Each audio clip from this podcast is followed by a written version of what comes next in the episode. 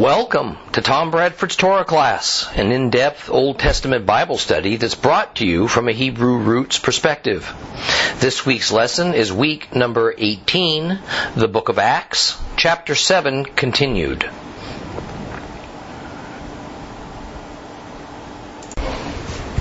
Oh, we are well into Stephen's speech of Acts chapter 7, which will end in his death by stoning. Now, his speech is essentially a recounting of Israel's record of unfaithfulness towards God and being stubbornly resentful towards God's prophets, beginning even with the patriarchs. And his words are not meant to defend himself something that his accusers were expecting. They were actually meant to turn the tables to accuse his accusers. The discourse is also meant to remind the members of the Sanhedrin, as well as these angry men of the synagogue of the freedmen, who were the ones who dragged Stephen uh, to the Jewish high court and claimed that he had blasphemed both God and Moses. Is it that the history of the Hebrews, he reminds them, is all about their rejection of God's prophets, who bring messages of warning and chastisement from the Lord, and then their bewilderment when they are oppressed by foreigners and exiled away from the promised land. And during his speech, Steve, Stephen draws intentional parallels between Joseph, Moses, David, and Yeshua. And this infuriates all who were present even more. But in reality, Stephen, Stephen, I'm afraid, was doomed nearly from the beginning of his acceptance of Christ because of his background and, his nature. Stephen was an outspoken, bold, and fearless man who today we'd probably label as a fanatic. He was also a Hellenist Jew, which meant that his first language was Greek. And while this is the norm outside of Judea, in Jerusalem it was frowned upon by the Holy Land Jews, even though Greek was heard everywhere throughout the Holy City. It seems all but certain that he was also a Samaritan a people group that were despised and rejected by the mainstream Jewish community. Now, as a believer in Yeshua's Messiah, he was part of a small minority faction within Judaism. One whose reason for existing, worshiping this deceased carpenter son from Nazareth as their Jewish Messiah, this was not accepted as legitimate by the rest of Judaism. Stephen was a pariah to, to Jews, to Judaism, to the temple, and to the synagogue. And he seemed to have gone out of his way to speak his mind to anyone that would listen. He was about to pay the ultimate price for his uncompromising stance on Yeshua. So let's open our Bibles to Acts chapter 7. We're going to start at verse 35. If you have a complete Jewish Bible, this will be page 1369.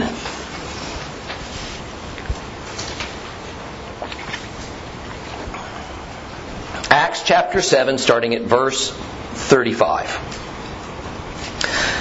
This Moshe, Moses, whom they rejected, saying, Who made you a ruler and judge, is the very one whom God sent as both ruler and ransomer, by means of the angel that appeared to him in the thorn bush. This man led them out, performing miracles and signs in Egypt, at the Red Sea, and in the wilderness for forty years. This is the Moses who said to the people of Israel, God will raise up a prophet like me from among your brothers. This is the man who was in the assembly in the wilderness accompanied by the angel that had spoken to him at Mount Sinai and by our fathers, the man who was given living words to pass on to us. But our fathers didn't want to obey him. On the contrary, they rejected him. They turned their hearts to Egypt, saying to Aaron, Make us some gods to lead us. Because this Moses who led us out of Egypt, we don't know what's become of him. That was when they made an idol in the shape of a calf and they offered a sacrifice to it and they held a celebration in honor of what, what they'd made with their own hands. So God turned away from them and gave them over to worship the stars. Has been written in, as has been written in the book of the prophets. People of Israel, it wasn't me that you offered slaughtered animals and sacrifices for 40 years in the wilderness. No, you carried the tent of Molech, the star of your god Rephan the idols you made so that you could worship them. Therefore, I'll send you into exile beyond Babel, beyond Babel. Our fathers had the tent of witness in the wilderness. It had been made just as God, who spoke to Moses, had ordered it made, according to the pattern Moses had seen. Later on, our fathers who had received it brought it in with Yehoshua, Joshua, so that uh, when they took the land away from the nations that God drove out from before them. So it was until the days of David. He enjoyed God's favor. He asked if he might provide a dwelling place for the God of Jacob, and Solomon did build him a house. But Ha Elyon, he doesn't live in places made by hand. As the prophet says, Heaven is my throne, says Adonai. The earth is my footstool. What kind of a house could you build for me? What kind of a place could you devise for my rest? Didn't I myself make all these things? Stiff necked people with uncircumcised hearts and ears. You continually oppose the Ruach HaKodesh. You do the same things your fathers did. Which of the prophets did your fathers not persecute? They killed those who told in advance about the coming of the Tzaddik, the righteous one. Now, you have become his betrayers and murderers. You, who receive the Torah as having been delivered by angels, but you don't keep it. And on hearing these things, they were cut to their hearts. They ground their teeth at him. But he, full of the Holy Spirit, looked up to heaven and he saw God's Shekinah, his glory. And with Yeshua standing at the right hand of God, look, he exclaimed, I see heaven opened the Son of Man standing at the right hand of God. And this they began yelling at the top of their voices so that they wouldn't have to hear him. And with one accord they rushed at him and threw him outside the city and they began stoning him. The witnesses laid down their coats at the feet of a young man named Shaul. And as they were stoning him, Stephen called out to God, Lord Yeshua, receive my spirit. Then he kneeled down and he shouted out, Lord, don't hold this sin against them. And with that he died.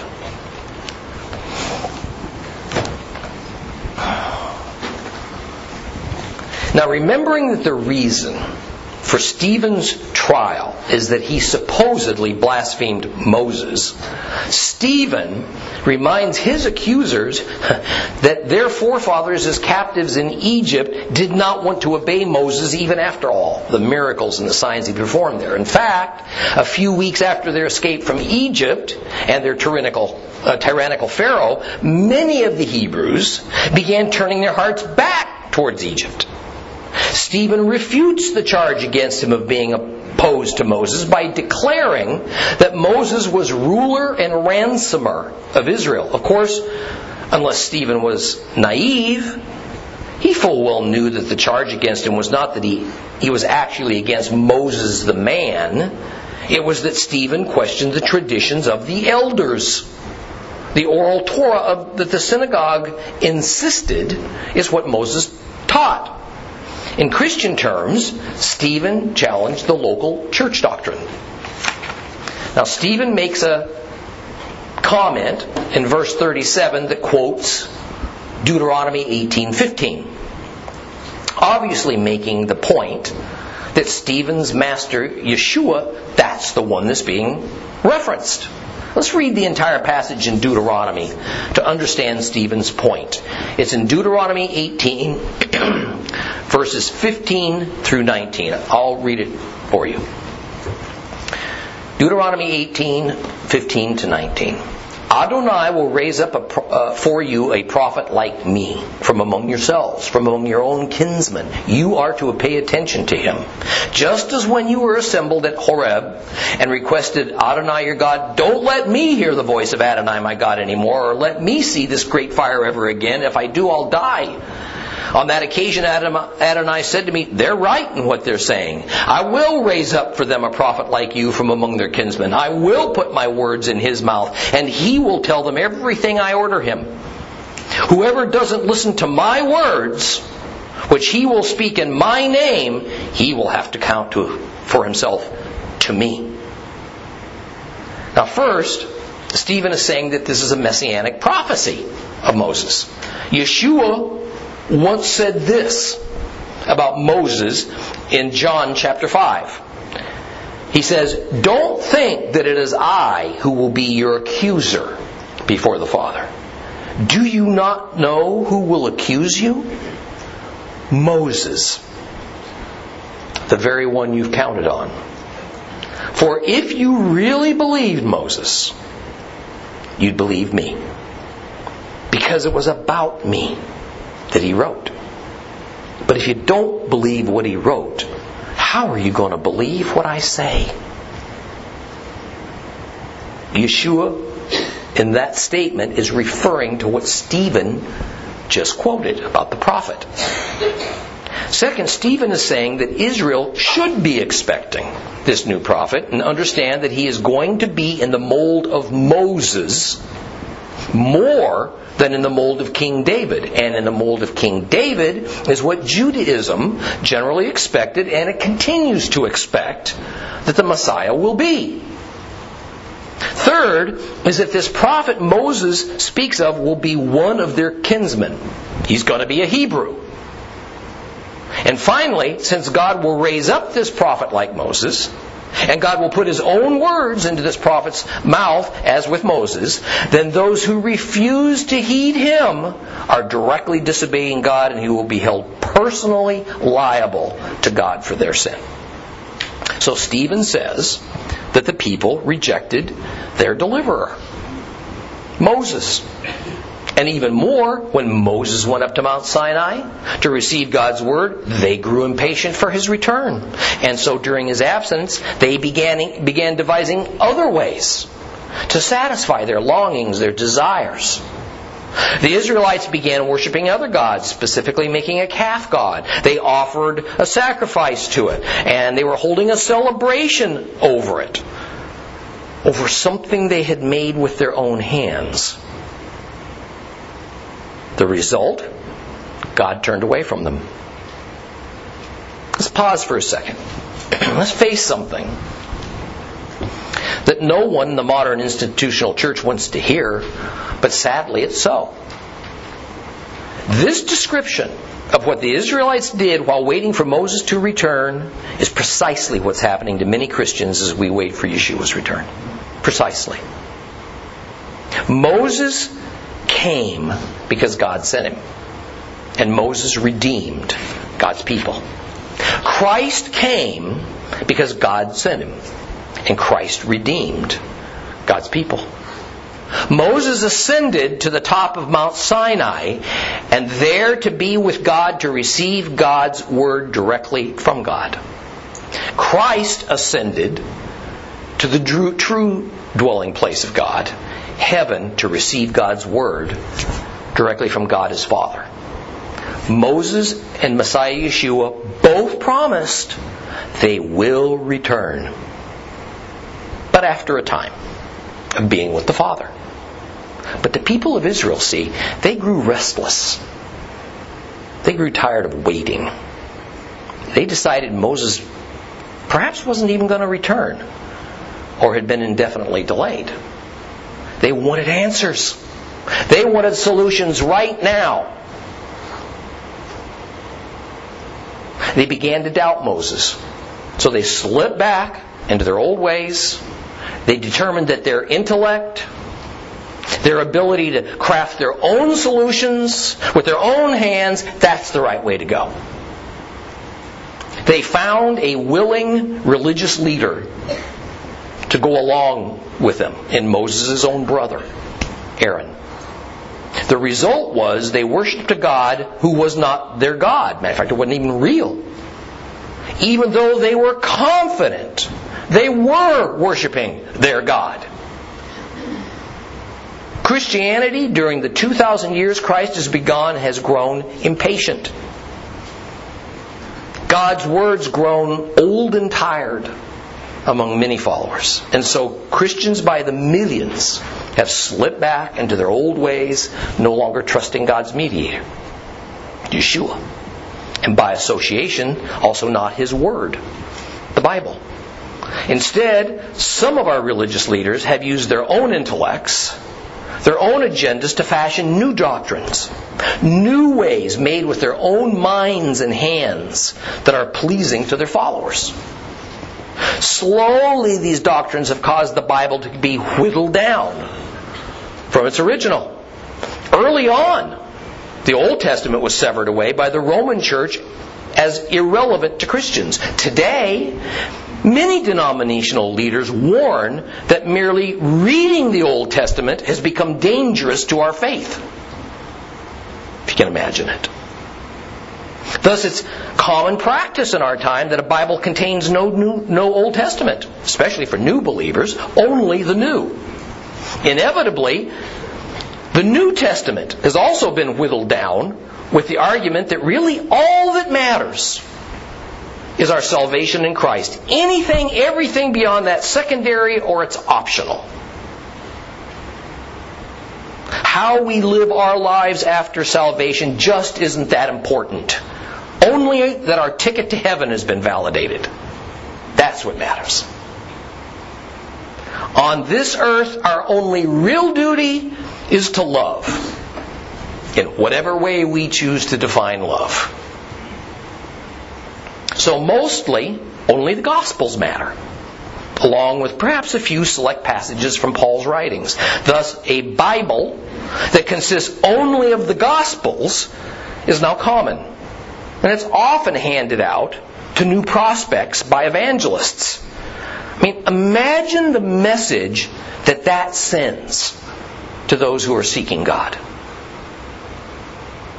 The result is too many Christians now worship a God and a Savior that bears little resemblance to the God and the Savior of the Scriptures. You know, long ago, I taught you that there is only two ways for us to know God His name and His characteristics. When believers no longer care or care to know God's characteristics beyond love and mercy, and don't think we have any obligation to learn His Word or to obey His commandments, we are worshiping a God that is a product of our intellects. And that is just as false as the calf god that was fashioned by human hands out in the wilderness. That a substantial group of Israelites bought into that man made calf god was proof to themselves that it must be right and true.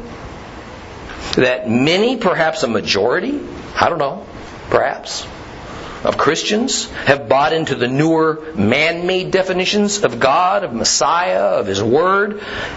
Means to believers, well, it must be right and true. Everybody I know is doing it. God used the smallest and the least prominent of the tribes of Israel, the Levites, to rid Israel of the calf worshippers' leadership and to restore truth. God is in process today of raising up the smallest group of believers who long to learn His Word, to rediscover God's written truth to reinstitute God ordained appointed times and worship practices, to obey His commandments. The history of the Israelites perfectly parallels the history of Christianity. If you think this isn't the case, then consider the next scriptural quote by Stephen, which is taken from the book of Amos chapter 5, verses 25, 6, and 7. And by the way, if you were to compare this quote by Stephen as it's presented to us in the book of Acts to what's found in Amos in the complete Jewish Bible, you're going to find distinct differences. Because the complete Jewish Bible is based on the Masoretic Hebrew Bible. The quote we find coming from Stephen's mouth in this passage in Acts is taken from the Greek Septuagint. This once again points out how the synagogue differed from the temple. And the vast majority of the synagogues were Hellenist, Greek oriented. Now, so that we can all follow along, I'm going to requote exactly what Stephen is recorded to have said in Acts chapter 7, 42 and 43. So God turned away from them and gave them over to their gave them over to worship the stars, as has been written in the book of the prophets. People of Israel, it wasn't to me that you offered slaughtered animals and sacrifices for forty years in the wilderness. No, you carried the tent of Moloch and the star of your, your god Rephan, the idols you made so that you could worship them. Therefore I'm going to send you into exile beyond Babel. This is what the prophet Amos told the Israelites was their history and their condition. To say that Amos's listeners didn't much like what they heard is a monumental understatement. Thus, few believed what God's prophet Amos said about Israel and to Israel. Why didn't they accept it? Because their answer was something like, When did we gather together to worship in the place of Molech? When did we worship the god Rephan? That is, Israel didn't feel they were worshiping other gods. They sincerely believed they were worshiping their god Jehovah. But in fact, the God they worshiped was the God they imagined.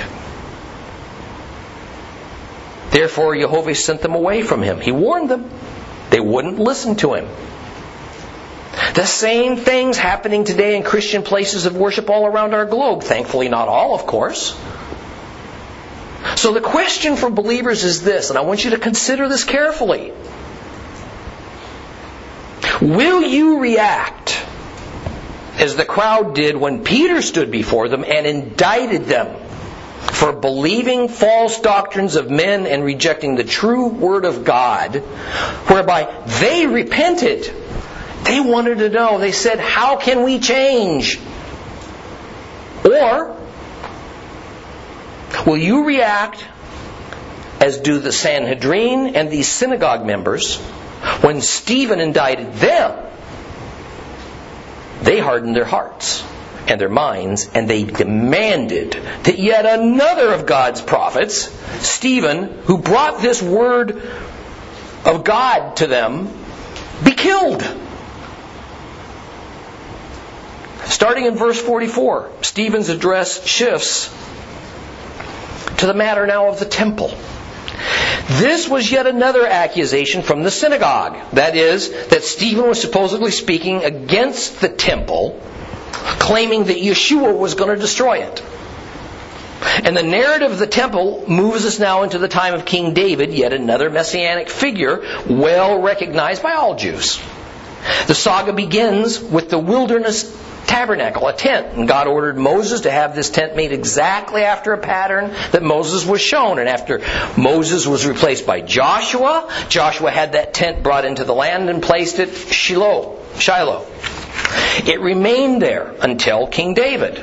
Not for the entire time, as it was moved to Nob, immediately leading up to, uh, leading up to David. And Stephen says that David sought God's permission to build a temple a dwelling place for the Lord, but that his son Solomon was the one who wound up actually building it. Stephen again points up something that the Jews did not want to hear. God didn't ask for a temple. He didn't seek a temple for himself and only essentially showed mercy to David by allowing David's son to build the temple. Because David so badly wanted to. In verse 48, Stephen once again brings up the issue of man made things being used to worship God. Stephen says that God does not live in places made by human hands. Oh my, that is not what the Sadducees and the temple authorities believed. And neither did those from this synagogue. Never mind that Stephen goes on to quote the truth of Holy Scripture from Isaiah 66, verses 1 and 2. Heaven is my throne, says Adonai. The earth is my footstool. What kind of house could you build for me? What sort of place could you devise for my rest? Didn't I myself make all these things? God well knows the way humans are wired. You know, if you erect a temple or a shrine, it will often become more important than the one in whose honor it was built. That's just the way we are. We love to build grand religious edifices because they make us proud. We seriously think we're doing something for God when we construct monumental showplaces and then call them holy sanctuaries. How often I've heard pastors and elders at church building meetings speak about the need to spend big. Make things especially beautiful because we want to give God our best. But the best God wants from His worshippers is the best of the fruits of the spiritual gifts that He's given to us to the benefit of others, to the benefit of God's kingdom. Not the best, most lavish buildings that money can buy. So often, I believe, we unconsciously think that God is more present in a church or a synagogue building than he is anywhere else. And the more grand the building is, the more present he is. But as is pointed out again and again in Holy Scripture, nothing made with human hands is perfect enough for God to entice him to dwell there, and neither can humans ever build a structure that contains him. Even when it comes to sacrificial altars, God doesn't want anything fancy. Because humans not only cannot perfect that which God has already created, all we can actually do is to defile what He's already made when we try to modify it and make it better according to our standards. Very early on in God's Torah commandments, He speaks of this principle. In Deuteronomy 20, verses 21 and 22, He says, For me, you need make only an altar of earth. On it you will sacrifice your burnt offerings, peace offerings, sheep, goats, and cattle. In every place where I cause my name to be mentioned, I will come to you and bless you. If you do make me an altar of stone, you're not to build it of cut stones. For if you use a tool on it, you just profane it. The stones as found lying around on the ground were more preferable to the Lord than cutting, polishing, ornamenting, fitting them together to make a beautiful altar. Why? Because God's creation is perfect just the way it is. Our attempts to enhance these things and then use them to supposedly honor God are in vain. So Stephen's point is that the temple building is held in much too high of regard. Much. It's not something that God even wanted in the first place. It's merely something that he allowed for the sake of King David and for Solomon and for Israel. But his allowing it also came with cautionary warnings, as we just read in Exodus. Nonetheless, Solomon built a temple so grand, so lavish and expensive, that foreigners came to Jerusalem just to view it. And by the way, who do you suppose got praise for that temple? Solomon, which is exactly what he hoped for. So the temple had taken up a life all its own. The building was what mattered to the priesthood, the Sadducees, to most Jews. It was a national symbol. It was a point of national pride. What went on in that building, that was secondary. In fact, you know, we need to remember that the only place in the temple that God's presence ever showed up was above the Ark of the Covenant.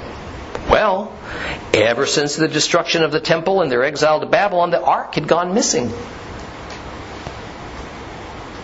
When Nehemiah and Ezra, Ezra rebuilt a new temple, there was no Ark of the Covenant in that Holy of Holies.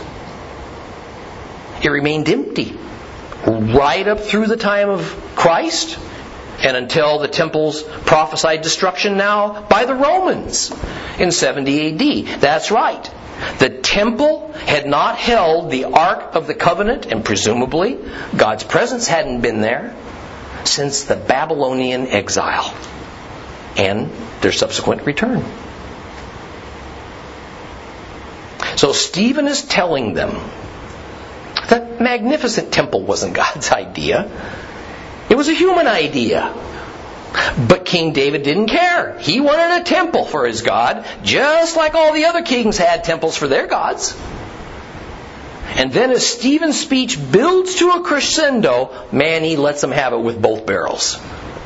He says, You stiff necked people with uncircumcised hearts and ears, you oppose the Holy Spirit. You do the same things your wicked fathers did. But as bold and offensive as all that was, Stephen then goes all in. He says, You know, your fathers killed those who told in advance about the coming of the righteous one, the Tzaddik, meaning the Messiah. Guess what? You were the ones who actually murdered that prophesied righteous one when he arrived. Oh man. Yet, he says, you claim to be the ones who received the Torah, but you don't keep it. Stephen's life was over. He had bashed the synagogue and the temple authorities, and they weren't about to take this humiliation lying down. Most of what Stephen said doesn't really need much explanation. However, notice he says that you claim to be the ones who received the Torah. Well, now obviously, it was Moses who received the Torah 1300 years earlier, not these people he was talking to. No, as we've discussed, Stephen was using standard synagogue, synagogue language and thought processes of the day when he uses the word Torah. The religious leaders, rabbis, of the synagogues were said to be receiving the Torah. But what they and Stephen were referring to was Oral Torah. Traditions of the elders, which they saw as divine and on par with the original Torah of Moses given at Mount Sinai. Stephen's words demonstrate the lack of distinction in the minds of the Jews in that day between man made doctrines and the God made Torah of Moses, which is Genesis through Deuteronomy. We have precisely that same condition today among so many believers in Christianity and much of the mess, much of messianic Judaism. You know, it can be really difficult to untangle long held and cherished doctrines and customs and traditions from the actual Word of God. It's very hard. And attempting to do so and speaking out about it often brings great danger and uh, uh, anger, dissension. You know, that's why there weren't very many prophets of God that we hear about in the Bible. It's also why their lives were rarely pleasant Humans of all ages and eras want to hear what we want to believe. We want to believe what makes us comfortable. That's what we want to believe. Only sometimes are God's believers on an actual search for the truth. Most of the time, we search to find a leader or a congregation that will validate what we predetermine we want to believe. Starting at verse 54, we see Stephen's demise. Well, the grinding or gnashing of teeth that we read about here is a biblical idiom. It speaks of a deep upset or anxiety or frustration. And we're told that this is the emotional condition of, of those who heard Stephen's speech. They couldn't stand to hear one more word of it. With Stephen now knowing for certain he had but minutes to live, the Lord gives Stephen a peace that passes understanding. And God does this by filling Stephen with his spirit such that Stephen's face radiates. And he's given a glimpse into heaven, whereby he sees Christ standing at the right hand of God. Now, while Stephen's statement is reminiscent of Psalm 110 verse 1 and Daniel 7:13, it doesn't precisely mirror either one of them. But it's clear to me that Stephen's purpose is not necessarily to quote scripture, but rather to describe what he saw as the fulfillment of those two scripture passages. And since Son of Man was a well known epithet that Yeshua liked to call himself, there was no further room for doubt among all those present. Stephen was claiming that Yeshua was in heaven with God.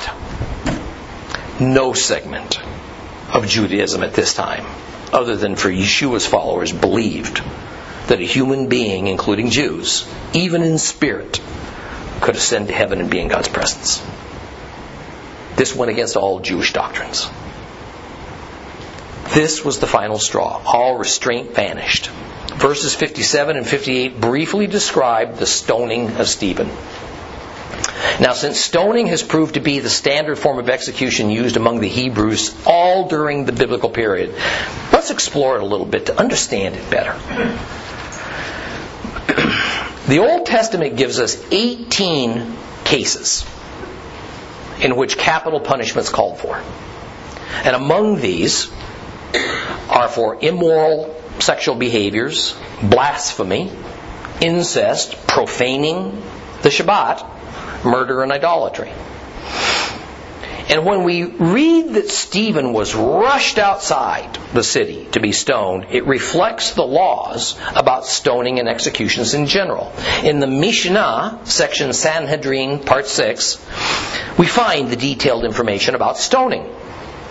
Now, while the Mishnah was admittedly not created until around 170 years after Stephen's stoning, there is ample evidence to suggest that these rules I'm about to tell you about applied during the New Testament era. Now I'm going to quote just a few parts of this Mishnah so that we, we learn how this stoning procedure took place. When sentence of stoning has been passed, they take him forth to stone him. The place of stoning was outside, far away from the court, as it is written, bring bring forth him that hath cursed without the camp. That's Leviticus 24:14. One man stands at the court, which is the Sanhedrin, with a towel in his hand. Another is mounted on a horse, near enough to see him. If one in the court says, I have somewhat to argue in favor of his acquittal, that man waves a towel, the horse runs and stops him from being stoned. The place of stoning was twice the height of a man. One of the witnesses knocked him down. If he died, that sufficed. If not, a second witness took a stone and dropped it on his heart. If he died, that sufficed.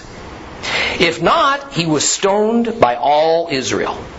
For it is written, the hand of the witness shall be first upon him to put him to death, and then afterward the hand of all the people of Israel. That's from Deuteronomy 17:7. So, the idea is that the that the first um, that at first the condemned person is to stand on an elevated place, or it could be the top of a pit, like we see here in this picture. Then he's pushed off that place by a witness, such that hopefully he lands on his head and dies. If he's only injured, and not dead, a second witness must take a large heavy stone and throw it down on his chest, with the idea it would break some ribs and make him unable to breathe. If that doesn't do the trick, then everyone else in attendance of the stoning must cast stones at him until he dies. Pretty brutal. Witnesses are those who make the accusations at the trial. They give testimony against the accused. In our case, we are directly told that the witnesses were what? False. They were liars. Thus, by causing the unjust death of an innocent person, the law was that false witnesses were now themselves murderers, themselves subject to capital punishment, which included permanent separation from God. Our verse says that the crowd rushed Stephen outside the city. This complied with Torah law that neither execution or burial could occur inside the camp. In our case, this means the city limits of Jerusalem, because death causes ritual impurity. So we have here a good, authentic account of stoning accomplished according to the law. But here we are also first introduced to Shaul, Paul, but with only slight mention. Most Bible verses say that the witnesses, the executioners, laid down their coats at Paul's feet. Now it's hard to be certain, but it appears that Paul is playing some kind of an official role at this execution, uh, maybe an officer for the Sanhedrin. He wasn't merely a random or a convenient person to, to hold and guard the outer garments of those who were doing the stoning. In Acts 22:19, uh, rather 22 verses 19 and 20, Paul admits his willing participation in this event. Now let's be clear. Some Bible commentators try to make this an illegal execution. This is not true.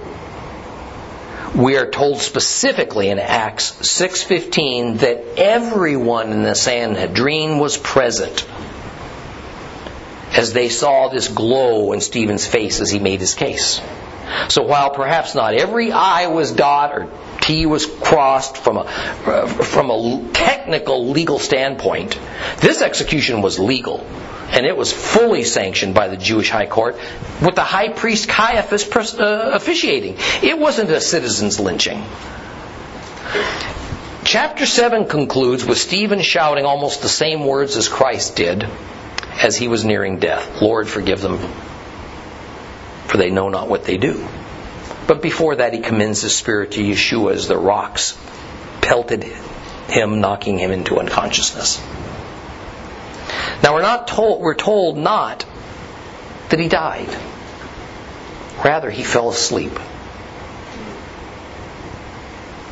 While saying fell asleep to describe one's death is not unusual in the Bible, it is always used in the death of a righteous person. Now, it's my personal conviction that the reason fell asleep is used instead of died is a view to the possibility of resurrection. I want to close with this wonderful hope that is available for all who trust in Messiah Yeshua. It's taken from 1 Corinthians. 1 Corinthians chapter 15 verses 51 through 58. Just don't turn there, just listen to this. Look, I'll tell you a secret. Not all of us will sleep, but we will all be changed. It'll take but a moment, the blink of an eye at the final shofar. For the shofar will sound, the dead will be raised to live forever, and we too will be changed. For this material which can decay must be clothed with imperishability. This which is mortal must be clothed with mortality. When what decays puts on imperishability and what is mortal puts on immortality, then this passage in the Tanakh will be fulfilled. Death is swallowed up in victory. Death, where is your victory? Death, where is your sting? The sting of death is sin. Sin draws its power from the Torah. But thanks be to God who gives us the victory through our Lord Yeshua the Messiah. So, my dear brothers, stand firm, immovable, always doing the Lord's work as vigorously as you can, knowing that united with the Lord, your efforts are not in vain. You see, death is final for the unsaved. But death more resembles a peaceful sleeping for the redeemed in Messiah. Death is its own end for the non believer. Sleeping is temporary, with an awakening when it's over. Stephen indeed merely went to sleep. We'll begin chapter 8 next time.